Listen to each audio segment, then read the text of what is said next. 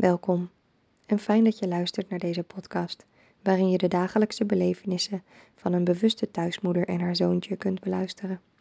Want in de eenvoudigste dingen ligt het grootste geluk. Vandaag vertel ik over voeding. Voor mijzelf wordt dit wel een interessante podcast. Ik ben namelijk absoluut geen expert op het gebied van eten. Behalve dat ik het zes keer per dag doe dan. Maar ik flans bijvoorbeeld niet zo 1, 2, 3 een schitterende maaltijd in elkaar, zoals sommige van mijn vriendinnen doen, die er niet alleen lekker uitziet, maar ook gezond is en goed smaakt.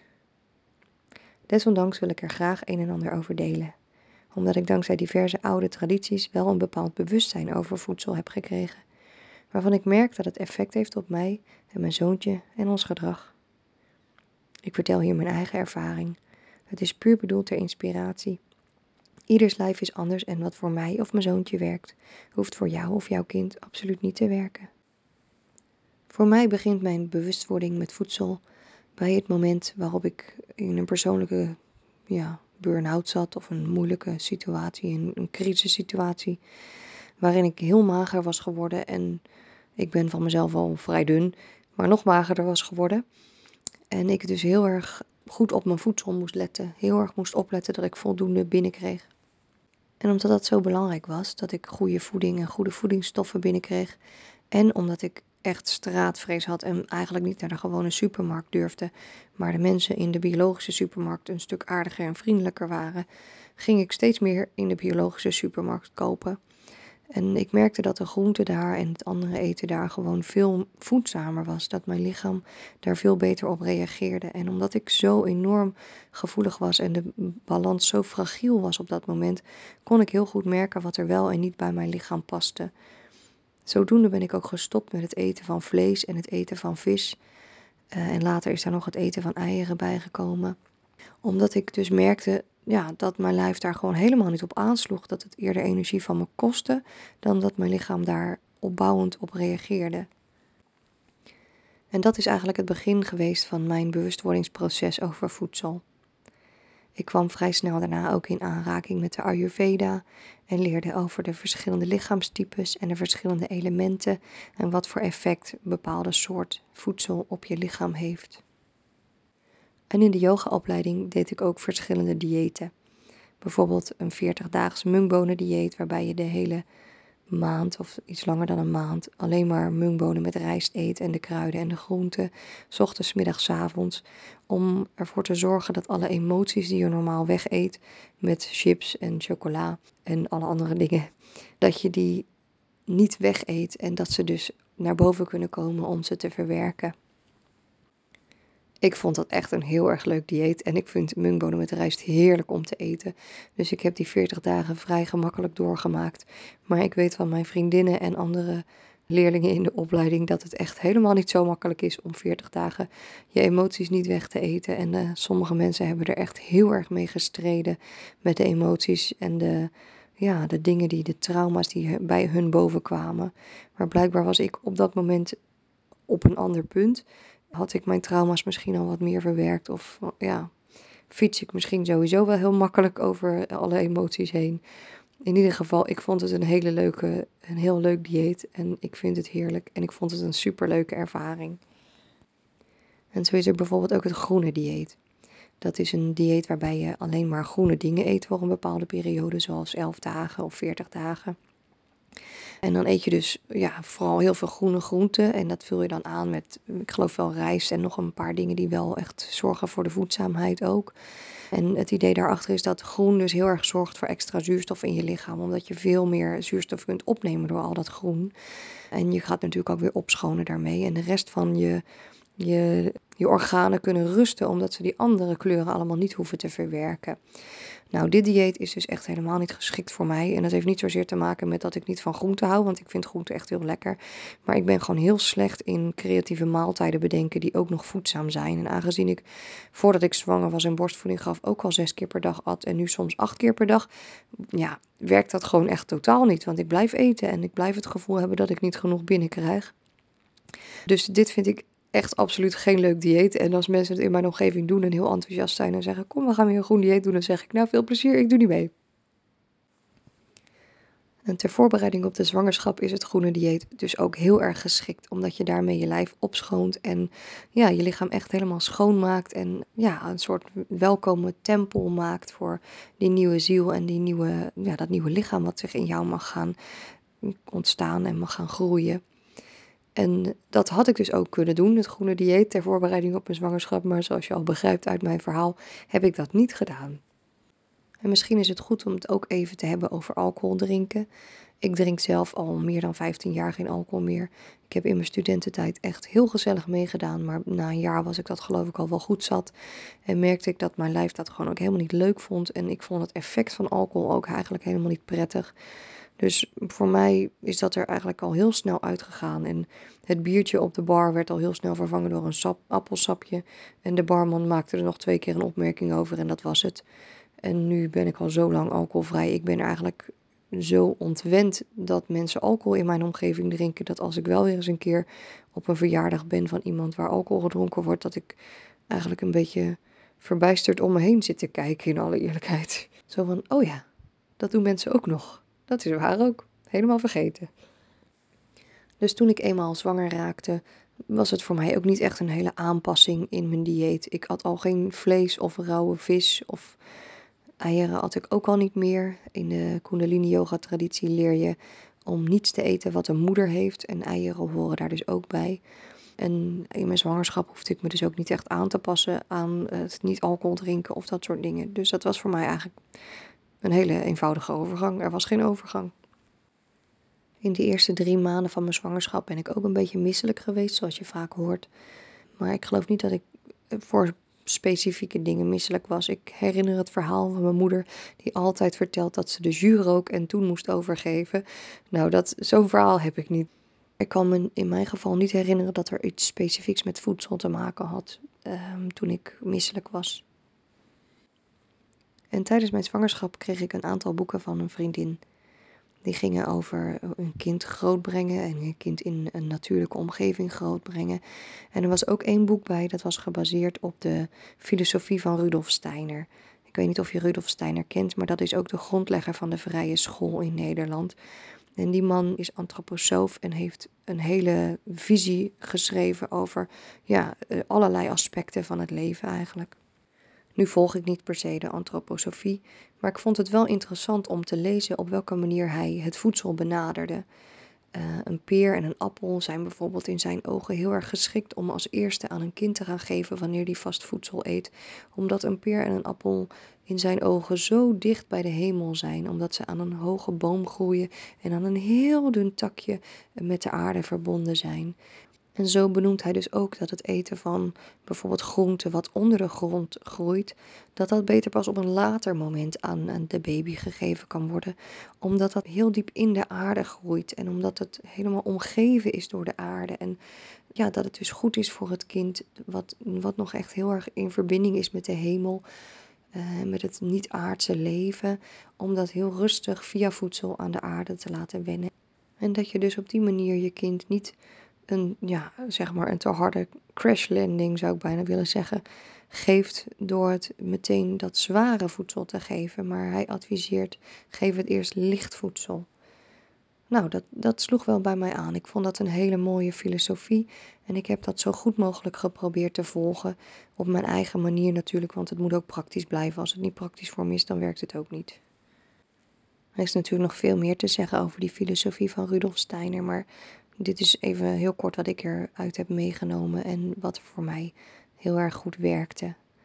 Overigens ben ik ook, ook volgens mij vanuit die gedachtegang, maar ook vanuit mijn eigen intuïtie, pas heel laat begonnen met vast voedsel geven aan wies. Je hoort vaak dat het heel goed is om het al, nou ik weet het niet meer, met maand X al te beginnen met kleine hapjes geven. Maar ik voelde daar enorme weerstand tegen. Wie zat aan de borst? En dat was voor mij echt voldoende.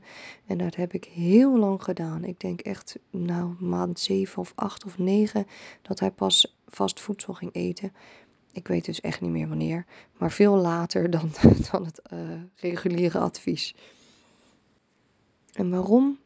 Ja, dat was eigenlijk voornamelijk een puur intuïtieve beslissing voor mij. Alhoewel ik wel denk dat, dat de, grootste oorzaak daarvoor is dat ik voelde dat Wies nog niet per se al helemaal zo op aarde hoefde aan te komen. Dat hij nog gewoon in die lichtheid van, dat, van die hemelse zachte, ja, die zachte energie mocht blijven. En dat het, het voedsel hem al veel meer in de aarde zou, op, de, op de aarde zou gaan brengen. En ik had niet de indruk dat dat al nodig was. Ik had de indruk dat hij best nog wel gewoon wat langer mocht blijven zweven. Wies heeft, voor zover ik nu kan bepalen, nu hij twee en een beetje is, geen voedselallergieën. En in mijn ogen komt dat door twee belangrijke dingen. Enerzijds heb ik hem in mijn lichaam, wat al heel erg geschoond was, met volle liefde ontvangen. Ze zeggen heel vaak dat voedsel, of, uh, ja, voedselallergie, dat dat een vorm van zelfafwijzing is. En als je dus als moeder, terwijl dat kindje in jouw buik aan het groeien is, op een bepaalde manier een afwijzing hebt ten opzichte van de, de vrucht in jouw lichaam, de, de ziel die bij jou komt, dan kan, dit, dat, dan kan dat zich ontwikkelen als een allergie. En dat is dat is geen oordeel, dat is gewoon wat het is. Uh, ieder kind kiest zijn moeder in de staat waarin de moeder is op dat moment. Dus je hoeft jezelf daar ook helemaal niet voor te veroordelen.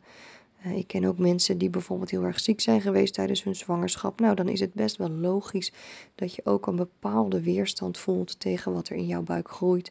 En dan creëer je dus eerder een allergie voor je kindje dan bij je kindje. Dit is gewoon ter bewustwording. Het is allemaal oké. Het mag allemaal zijn wat het is.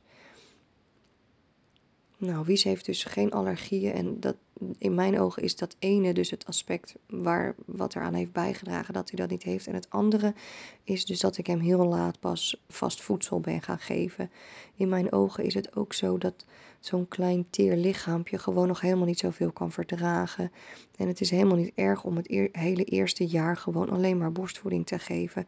Zodat het lichaam echt helemaal sterk genoeg is om bepaalde dingen te kunnen verwerken. Er wordt natuurlijk een heleboel gesproken over allergie. En ik pretendeer ook echt absoluut niet uh, hier de waarheid in pacht te hebben. Maar ik vond het wel heel belangrijk om met jou te delen hoe mijn bewustwording in dit proces heeft plaatsgevonden. En wat ik hierin heb ervaren. En dat Wies aan het einde van de rit, of nou ja, waar we nu zijn, niet allergisch blijkt te zijn. En na die fase van de eerste hapjes geven en de eerste dingetjes eten, komt de fase dat Wies het zelf wil doen en dat Wies zelf wil eten. Ik heb hem dat vanaf het eerste begin altijd zelf laten doen. Ik vond het echt verschrikkelijk. Maar, want hij maakte er echt natuurlijk één grote bende van. Maar ja, ik voelde ook wel, ik heb ook gewoon geen zin om je te helpen en geen zin om het allemaal te controleren. Dus rotzooi maar wat aan, jongen. En dan veeg ik het na het eten allemaal wel op en aan. En dan is het ook wel prima. En voor Wies is eten natuurlijk gewoon spelen, net als al het andere. Alles is ontdekken, alles is ervaren, alles is leuk, alles is plezier. Dus ik heb hem maar gewoon lekker laten ervaren.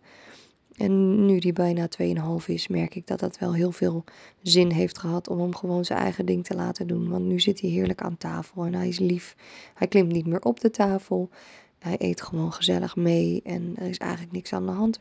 We hebben nooit gedoe aan tafel of gezeur over dat hij niet eet of zo. Het is gewoon gezellig. En wat laat ik hem dan eten? Ik denk dat dat ook wel even goed is om te bespreken. Wat ik leerde in de kinderyoga-opleiding en ook in de lerarenopleidingen, is dat het heel goed is voor een kind om zelf te kunnen kiezen wat het eet, vooral aan groenten. Net als dat jij intuïtief ook weet wat jij op dat moment nodig hebt, ook al luister je daar misschien niet meer naar, weet een kind dat nog veel beter. Dus wij zijn heel vaak samen in de supermarkt of in de biologische winkel. En dan vraag ik aan hem: wat wil je eten? En bijna altijd zegt hij bloemkool en haalt hij de bloemkool uit het rek en doet hij dat in de kast, uh, in de kar. En ook als we gaan koken, ik laat hem eigenlijk bijna altijd meehelpen en kiezen uit de koelkast wat hij die avond wil eten. En dan probeer ik daar zo goed mogelijk een maaltijd van te maken. Uh, hij helpt ook altijd mee met de tofu snijden bijvoorbeeld. Dan geef ik hem gewoon zijn eigen botte mesje. En dat gaat prima. Hij heeft daarmee heel veel plezier en verbinding met het eten. En ja, daardoor kan hij ook kiezen wat hij zelf die avond wil eten. En ja, de, de tip van meer dan één groente op tafel aanbieden voor je kind, dat is voor mij echt zo'n mooie tip. En ik eet daardoor ook veel meer groente zelf. Het is hartstikke lekker. En dan eten we ook nog heel vaak met onze handen, want je spijsvertering begint bij je vingers. En dit is ook iets wat we echt niet meer leren. We leren juist je kindje met met zijn vork te laten eten. Maar ik ben er echt heel erg tegen. En wij eten gewoon zoveel mogelijk met onze vingers en met onze handen. En ik merk dat dat ook heel erg bijdraagt. En het plezier wat Wies heeft aan tafel. En aan de mate waarin hij gewoon goed mee eet. En wat laat ik hem niet eten? Suiker. Suiker is echt niet oké.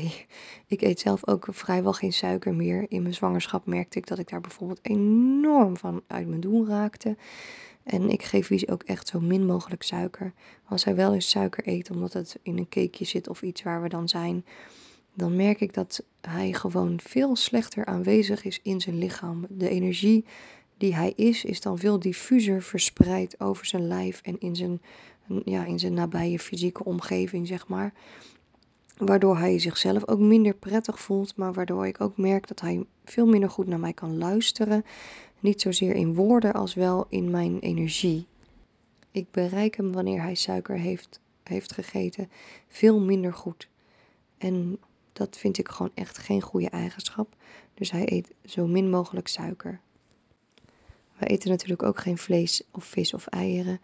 En heel af en toe eet ik het zelf wel eens hoor. En dan merk ik weer waarom ik het niet eet.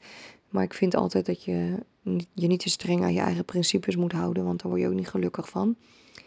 Maar als ik ze dan wel, als ik dan wel eens een, een visje of een eitje eet, dan merk ik dat mijn lichaam daar toch wel heel erg raar op reageert. Ik ben zo gewend aan plantaardig eten waar, waar zo'n andere energie van afkomt dan van zo'n levend wezen wat is overleden.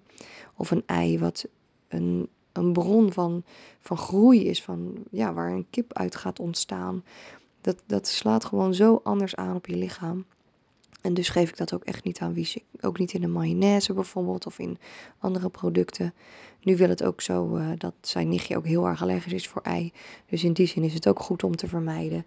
Maar ja, we houden gewoon echt niet, ik hou er gewoon echt niet van om, om ei aan hem te geven. En wat ik Wies ook zo min mogelijk probeer te geven is chocola. Chocola heeft gewoon een enorm effect op je hormoonhuishouding. Chocola zorgt er gewoon voor dat je je gelukkig voelt. En ik wil niet dat hij dat op een kunstmatige manier ervaart. Ik wil dat hij dat uit zichzelf ervaart. En als hij zich niet gelukkig voelt, dat hij met die emoties ook gewoon kan omgaan. Nu is hier wel enige complicatie in, omdat mijn moeder echt dol is op chocola. En aangezien Wies geregeld bij oma is, is het wel moeilijk om hem dan van de chocola af te houden. En ik uh, heb mijn moeder enigszins geprobeerd te verbieden om chocola te eten in zijn omgeving. Maar mijn moeder eet zoveel chocola, dat gaat gewoon bijna niet. Maar ze houdt gelukkig wel rekening met mijn wensen. En verder eten we ook weinig vette dingen. We eten geen frietjes, we eten geen chipjes. Behalve dan die super gezonde chips, weet je wel. Af en toe is een keertje. Maar al die dingen hebben ook allemaal, al die, al die vettigheid heeft ook allemaal effect op je lichaam. Als ik slecht geslapen heb of als ik moe ben of verdrietig ben, dan merk ik gewoon veel sneller dat ik zin heb in allerlei vet eten. En dat betekent dus dat er eigenlijk iets, ja, gewoon geheeld wil worden of gezien wil worden. En daarom vind ik het belangrijk om Wies niet mee te nemen in, dat ongezonde, ja, in die ongezonde voeding. Zodat hij bij zichzelf kan blijven voelen wat er is en wat er in hem speelt. En dat hij daarmee om kan gaan en dat ik hem kan helpen om daarmee te leren omgaan. En dat is denk ik de belangrijkste boodschap die ik aan Wies wil meegeven als het over voeding gaat. Dat voeding bedoeld is om je te voeden. En voeding Voeden betekent dat het je voedt, dat je je gevoed voelt. En de essentie daarvan is dat je je rijker, dat je lichaam er rijker van wordt en dat je ziel er rijker van wordt. En helaas hebben wij in de loop van de jaren een heleboel dingen uitgevonden die daar niet zo aan bijdragen. Maar gelukkig kunnen we ook nog gewoon terug bij onze ware essentie en onze intuïtie gebruiken om de dingen te vinden die goed voor ons zijn en die ons nog steeds verrijken. Niet alleen op voedselgebied, maar zeker ook op het gebied van voedsel. En met deze gedachten sluit ik de podcast voor vandaag af. Dank je wel voor het luisteren. Je bent welkom om mij ook op Instagram te volgen. Mijn kanaal heet daar ook Bewust bij mijn kind. Als je geïnspireerd bent door mijn podcast, dan vraag ik je om je ervaring te delen met anderen. Door een review of op social media. Op mijn website bewustbijmijnkind.nl vind je nog meer inspiratie en mijn aanbod. Ik wens je een mooie dag of een fijne nacht.